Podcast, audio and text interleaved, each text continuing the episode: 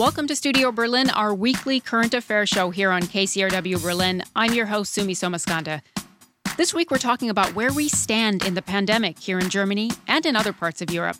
After the summer break, a lot of people in Germany, including students, returned to a somewhat regular routine. Many corona restrictions have been lifted in Germany, yet we saw a massive protest against mask wearing and limits on gatherings here in Berlin. To some, corona hygiene measures are anti democratic. To others, it feels like the pandemic is over, despite warnings from the government to remain vigilant and despite local outbreaks. Let's get some insight into where Germany stands in the pandemic right now. We have Andrew Ullmann with us. He's a parliamentarian for the FDP, the Free Democratic Party. He sits on the Health Committee in the Bundestag. He's a doctor and an expert on infectious disease. Mr. Ullmann, thank you for joining us. Thank you for having me. Now, some restrictions have been lifted here in Germany. There are still some that remain, like mask requirements in public transportation and shops, and also some restrictions on larger gatherings. But people can have family celebrations, kids are back in school. So, what do you think we have learned? Is it possible to live with the virus and still bring back these elements of normality? Well, I'm, I'm pretty sure that we learned a lot in the last couple of weeks or months after the first outbreaks here in Europe and in North America, of course. And uh, we are probably not as scared as we used to be, and that is of advantage, but also of some disadvantage because the, the danger of this virus didn't change at all. It's still a virus that's highly contagious. It has side effects, uh, long-term effects uh, on the patients, and especially in vulnerable patient populations, this uh, virus is is deadly. And I think this is very important to understand that as a whole society, we have to make sure that uh, we could go into a new normality, as we like to call it, with some restrictions, but uh, have still have the feeling that life can continue somewhat as a normal, but it won't be the same normal as we're used to back a year ago. So, given that background, do you think that the current uh, coronavirus measures, restrictions are appropriate and proportionate? I think they are so far uh, appropriate and uh, proportionate. However, uh, we have to realize, especially here in Germany, that we do have uh, different states that actually regulate the uh, precautions or restrictions that are necessary. And what I'm missing as a politician is that our restrictions here in Germany should be uh, uniform. It needs to, especially in regards to prevention. We're not, I'm not talking about right now of outbreaks, how to handle those outbreaks, but it would make sense that uh, ma- wearing masks, uh, keeping your distance, uh, having a certain amount of outdoor uh, gathering possibilities and indoor gathering possibilities be unified or uniform in, in, within Germany. But so far, the states do it differently, and that can cause some confusion, of course, along the way. And uh, again, it's not really transparent why it's different uh, from state to state because prevention measures ha- should be the same, especially also in Europe, should be the same. And of course, if you have a regional outbreak, then the region has to uh, set up different kinds of restrictions and then it would be very nice if we would have a public health institute like Robert Koch Institute to be stronger and give out some guidelines how the regions could react to a certain amount of uh, diseased patients with uh, COVID-19. So, Mr. Ullmann, for some of our listeners who might not be familiar with what you were just talking about, you know, health regulations are controlled on a state level. And, and so, what are you suggesting that the government, the federal government, take more control when it comes to health matters? I think that would make a lot of sense in a pandemic situation that the federal government would take uh, measures by our constitution, which would need to have some changes done and let us know what has to be done or not. So far, uh, the federal government can only put out recommendations, as does the Robert Koch Institute put out recommendations, and it's up to the different states within Germany to follow those guidelines or not. Mr. Ullmann, I want to ask you about that huge demonstration we saw in Berlin at the end of August, where you saw, on the one hand, conspiracy theorists and also right wing extremists uh, here on the streets who really hijacked a demonstration, where you also saw a lot of average people, families, speaking out against current uh, policies, restrictions. What did you think of this protest? Actually, uh, there's there's a I like to call it a double heart situation. Uh, by our constitution, we have the right to demonstrate, and it's also a, a, a protected by law very strictly. But if you demonstrate, first of all, you have to follow certain rules. And in this case, we are in a pandemic situation, and the demonstrations should follow the hygiene rules that are set forward here uh, for the city of Berlin. That's that's the first step. So uh, that is possible, but they didn't follow the hygiene rules that were necessary, and that's why in the second step those demonstrations were forbidden by the police, or actually not forbidden, they were uh, actually closed down. What really bothered me was the demonstration in front of the Reichstag, uh, where right-wing activists actually hijacked this kind of demonstration with flags of the uh, Deutsche Reich. I think that is totally inappropriate and not acceptable for our democracy. And uh, I think uh, this direction we have to really be very strict and clear as Democrats that we condemn this kind of demonstration. Indeed, those pictures, those images of the Reichstag steps being stormed there were ones that went around the world and were widely condemned. But still, do you overall get the sense in Germany that there is a, a almost a, a, sense of fatigue among people that they no longer want to uh, continue abiding by restrictions and coronavirus measures? Well, that's an interesting uh, question that I cannot really answer to 100% if there's a fatigue in, in the general population. Polls taken last week here in Germany actually put out the fact that the German angst, as I like to call it, being afraid of the coronavirus actually is weaker than it was before, that uh, almost three quarter of the population is not afraid of this virus infection. Over 26% are still of, of concerned. Uh, I think that that has changed uh, because we have learned a lot how to deal with this uh, virus. It's a serious virus again, but I, I do understand the fatigue uh, outside because you do not see the virus, you do not feel the virus unless you have somebody in your uh, next of kin, uh, your siblings or friends who might be affected by this kind of virus infection. And as long as you don't see the threat, then the threat becomes more of a fantasy, and then people uh, develop fatigue uh, going for those prevention measures. And that's why I think it's important as a society to reiterate the situation that we have worldwide, that the pandemic is not over yet, and that we follow those rules. And I do uh, applaud the, the strict rules, especially in public transportations, that we should wear masks and also wear masks in stores to uh, prevent the spread of the virus if somebody is infected before they get symptomatic. I want to play you now a soundbite from the health minister, Jens Spahn, and what he had to say about uh, the government's approach. And, and he spoke here in early September. Let's listen in.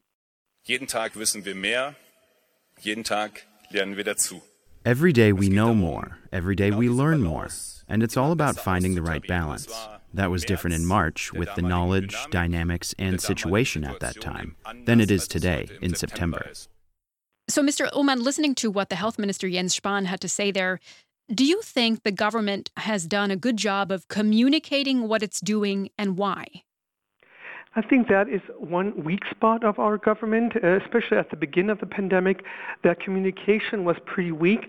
Uh, a lot of communication is done through the internet, and it was not done by newspaper, radio, or television. This, has changed over the time, improved uh, very nicely, and I think the society also learned a lot how to deal with this kind of virus. And of course, our dealing today is a different one that we had back in March. So things have changed change. We understand the virus better.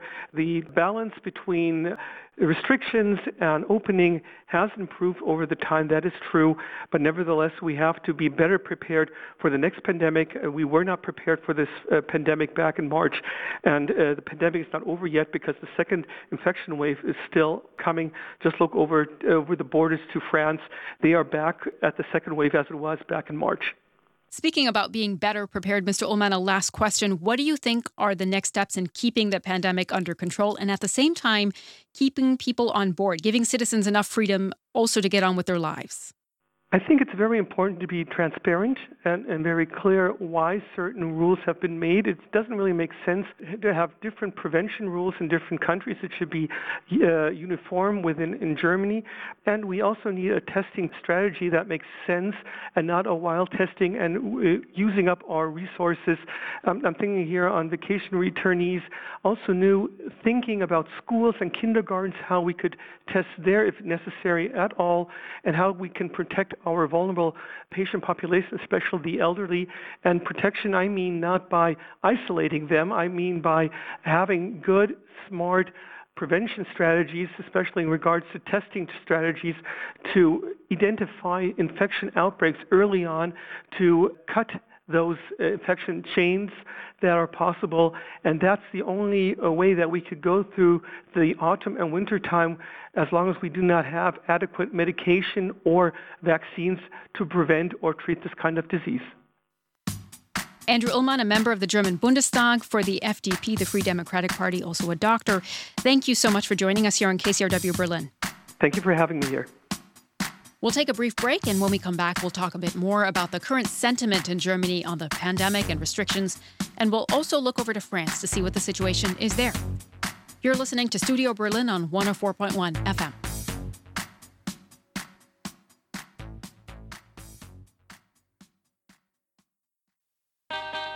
I'm Marco Werman. Each day, we give you the world. They don't want people driving into the center of London. The world is curious. It's a total chaos in Venezuela right now. The world is surprising. The Australian government is completely clueless. The world is unexpected. The Japanese really have made history today.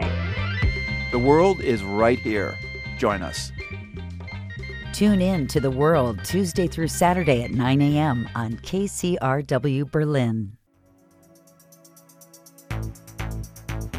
Welcome back to Studio Berlin on 104.1 FM. We're talking about the state of the coronavirus pandemic and the public mood over government restrictions. We're going to look now at growing frustration and discontent here in Germany and at the situation in France, a country very hard hit by COVID 19. We'll talk about how the respective governments are dealing with both a health and economic crisis that doesn't look like it'll be over anytime soon. We're happy to have Eleanor Beardsley with us. She's the NPR correspondent in France. Hello. And we have Andreas Kluth with us. He's a columnist at Bloomberg Opinion here in Berlin. Hello, Sumi. Hi to you both. Great to have you. Eleanor, let's start with you there in France. Uh, infection numbers are rising, as are hospitalizations. Uh, tell us about the outbreaks that France is witnessing right now. Okay, well, uh, everything, uh, France came out of lockdown, two months of solid lockdown in mid May, and everything was going well. And in August, health authorities started noticing that numbers were creeping up because of vacation, because of young people getting together.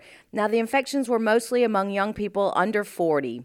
So, you know, the government said, be careful. We, we see this is rising, but hospitalizations weren't up. But now they are starting to rise. And I can tell you that I just heard an interview on French radio with an ICU intensive care doctor very worried in the south of France, whose um, hospital is about to be completely saturated again. And he says that it has grown exponentially in the last week. People have just been coming in, the same sort of profile elderly people and people with other health problems like diabetes and obesity. So that was very alarming when I heard that on the radio. So I think. Um, it is starting to rise, and hospitalizations, more importantly, are starting to rise. And that is a bit frightening. President Macron has said we want to do everything possible to avoid another lockdown. In fact, the government has said, you know, flat out, we will not do another lockdown. But people don't really know. Anything is possible at this point, but the government wants to avoid it completely.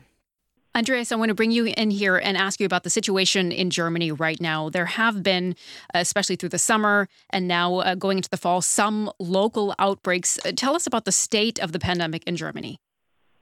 Uh, it's stable. Um, I have to say, um, it, all through, Germany's done a pretty good job uh, at this, but uh, they had the same, same trend uh, that Eleanor just described in France. As people were returning from holidays, they brought some clusters back, and the average age has been falling as mainly younger people party and that sort of thing. But I guess they're still pretty good at contact tracing in, in those places where it appears. It's, it's uneven within Germany. But the famous R factor that, you know, uh, is one, is around one. which means it's not accelerating, it's not slowing down either. So on average, one infected person infects one other person.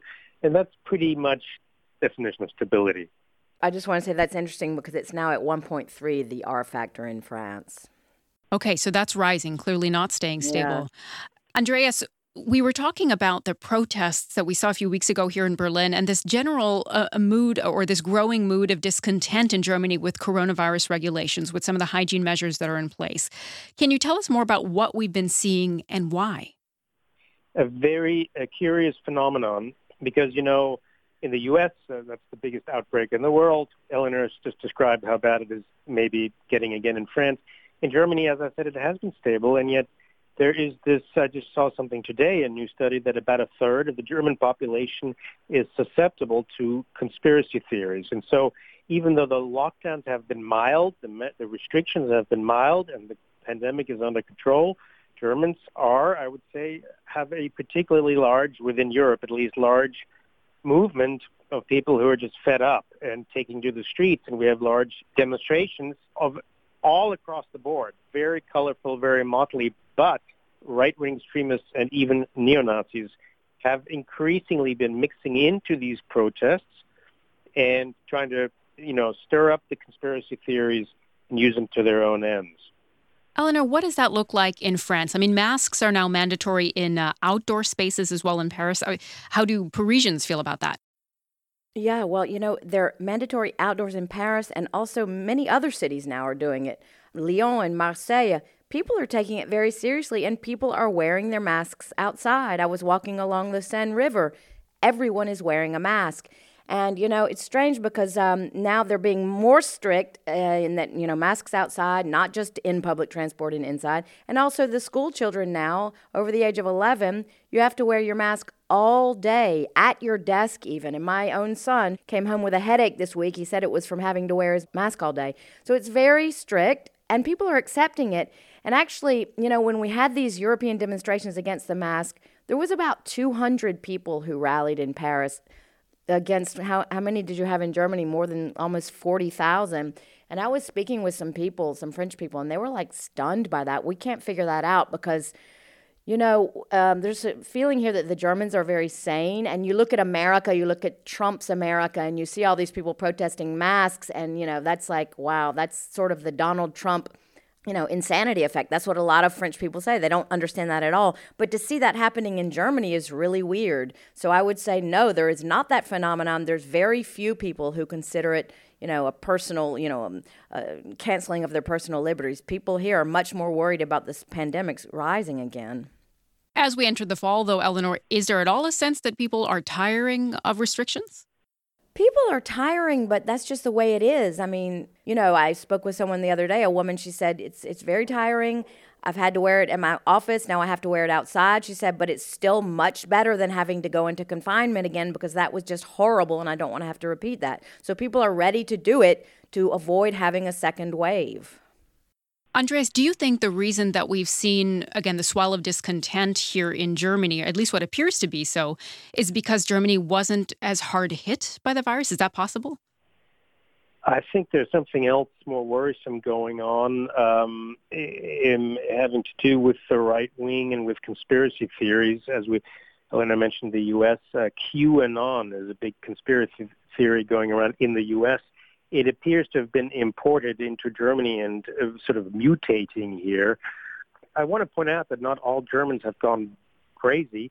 If you look at polls, the vast majority of Germans are exactly as Eleanor says the French imagine them, which is very reasonable. The um, approval of the government, of the Merkel government, of the health minister, of the government parties is up. So it is essentially a fringe movement that lives in a parallel media universe and that, that we're talking about that's taking to the streets. And so I think it's more of a media and, and mass psychology problem than anything epidemiological. Yeah, I'm glad you mentioned that, Andres, because if you do look at the polls, the support for Chancellor Angela Merkel and her government is still remarkably high right now. What about for the health minister, Jens Spahn? He's taken a lot of heat of late. He was even uh, heckled a few times as he tried to speak to protesters. Uh, why do you think that is? Is it just because he's really the face of some of these regulations? Yes, and I've not always been a fan of of him, but he has done an excellent job this year during this pandemic. By the way, I think he he's not officially a candidate to become leader of the party of the Christian Democrats, but I think he could if he wanted to have a shot at it at least. But you know, he is the face of the measures, as you said. He's gay, and some of these uh, right wingers don't seem to like that either. So there's a lot going on. But again, remember that's just a loud minority, pretty small minority overall. The country, I think, is very happy with Jens Spahn. And then there are these few loonies out there on the streets. There are also families and everyday people out there protesting, Andreas. What do you think is behind that phenomenon? The same thing still, although eh, I don't want to make it sound like they're all right wingers, but they're marching alongside them, which is suspicious. Some of them, and the movement, interestingly, is sort of started in the southwest, which is very prosperous around Stuttgart. And to be honest, I can't figure that out either. Why, especially there, these conspiracy theories are so loud. And these people feel, if you ask them, that their liberties have been trampled upon. But as soon as I have talked to a few of them, and then they quickly veer off into just bizarre conspiracy theories. Uh, Eleanor, coming back to you now, uh, hearing what's been happening in Germany, I mean, how is the government trying to communicate what it's been doing in the pandemic, and, and has it been effective? Um, all summer long, there were these clever ads about, you know, keeping up your social distancing. There was one with two uh, young people yelling at each other from their beach towels. So, you know, having a friendly banter on the beach, but from like 10 feet away from each other. So that was kind of cute. You know, it's all been about keep up the, the barrier gestures, which is, you know, the three meters apart and wearing your masks it's basically been that and this threat hanging over the country of are we going to have to go into a second confinement which would really be a disaster for the economy which has already been very hard hit i think people realize the gravity of it and i don't know. Yes this qanon movement is very worrisome but when i read about it i'm reading about it in the us i mean it's not really hit france yet. I, of course it could. There are conspiracy theorists everywhere but so far people seem to be very lucid about this and they're they're basically following the government and they're they're just you know worried about having the second confinement so they're they're doing what they need to do. And what is the government strategy moving forward if there are serious outbreaks again in the future? And as you said i mean the numbers are already rising again there's talk of doing you know spot confinements. You know you wouldn't confine the whole country but you confine certain cities or sections of certain cities. There have been things in schools. Uh, one teacher told me that you know, if they start having problems, then half the class will go home, and then half the class will be in class, and the rest will follow virtually from home, and then they'll alternate every other week. So I think there's sort of case by case um, scenarios that you know small communities would put in place. There are clusters; they're doing heavy contact tracing, but there's been criticism of the testing. Uh, there's being you know there's a million tests being done a week, and that's great. But critics say that they're just being done helter skelter by everybody who wants one, and it really needs to be more targeted so that the contact tracing can follow along very effectively. There needs to be a method to it. So there are plans for you know just targeting the areas that clusters that are having problems, um, and hopefully that will work. And then keeping up the barrier gestures. There's these ads, and there's all kinds of just public service announcements on TV, on internet. There's billboards across Paris. Just keep it up. And so that's basically what's going on right now. What about the economic crisis? I mean, the government announced a, a, massive rescue plan to focus on jobs. What are the details there, and how has it been received? Yeah, 100 billion euros rescue plan. And Macron, uh, his uh, prime minister, announced that last week. It's been very well received. Um, you know, it's got three prongs. It's, it's not to rebuild the economy as it was before. They're talking about building a new economy, a new way of doing things, that, you know, an ecological transition and bringing manufacturing back to France. There's a big component, especially in the health sector, to make France, you know, sovereign when it comes to health equipment. And, you know, there's money for a lot like the arts has been and culture has been really hard hit and hotel industries so and the you know airline industries. So that's been received very well and also there's a thing like the kurzarbeit in, in germany and i'm sure i've pronounced that wrong but it's called chômage partiel. So in mid-march um, people were kept on at about 84% of their salary. Um, the government you know gives money to companies to do that that's supposed to run out in mid September, although it's been extended for critical sectors like the hotel and restaurant sector through December. And just last week, the finance minister said it could go into next year. So that's kept people afloat. Um, and so we haven't felt the big pain yet. And hopefully, this 100 billion euros is going to cushion things. So the government is preparing for it. We'll, we'll see what happens. Andreas, what is the picture like economically here in Germany? We know that the finance minister Olaf Scholz early on in the crisis brought out what he called a bazooka of an economic package, and that the uh, Kurzarbeit program that Eleanor just spoke about has now been extended. Uh, what is the government's plan? There have been two stimuluses and then lots of other measures, and if you add them all up, you get to about a trillion. It's it's absolutely huge, and and it's working because um, actually Germany has already passed the worst since May Uh, so the, the worst point was probably in April, and then in May it started recovering. It'll take until 2022 for them to get back to pre-pandemic levels. But because the recovery is underway in this fairly controlled pandemic here in Germany, there is now a controversy over whether the measures have are, are excessive. And it's not the amount that is that's controversial; it's the timing. Because the, as you said, the Kurzarbeit, the short the furlough program, and a looser insolvency uh, regulations, they've been extended until the end of 2021. And the fear is now that a lot of companies are being kept afloat. Companies not that weren't just suffering from the pandemic, but companies that, that were basically suffering even before, and they're called zombie companies. So Germany was in a sort of was entering a neat uh, restructuring of the economy as the pandemic struck and the controversy now is with all these measures, what if we've just stopped that what, or slowed it down, the restructuring in the car sector and so forth, because we're keeping it alive, all these companies, these zombie companies. One last question to you both, and we'll start with you, Andreas, to pick up where you left off. As we head uh, further into the fall and into the winter months, where there are real fears that we could see infection rates rise dramatically again as the weather gets colder, what do you think is the most important thing the governments in, in Germany and France are going to have to do, and also communicate to people to bring them along with whatever measures are necessary? One is, I think, they should communicate. I think getting a flu shot that separate, different virus of the flu is even more important than in normal seasons.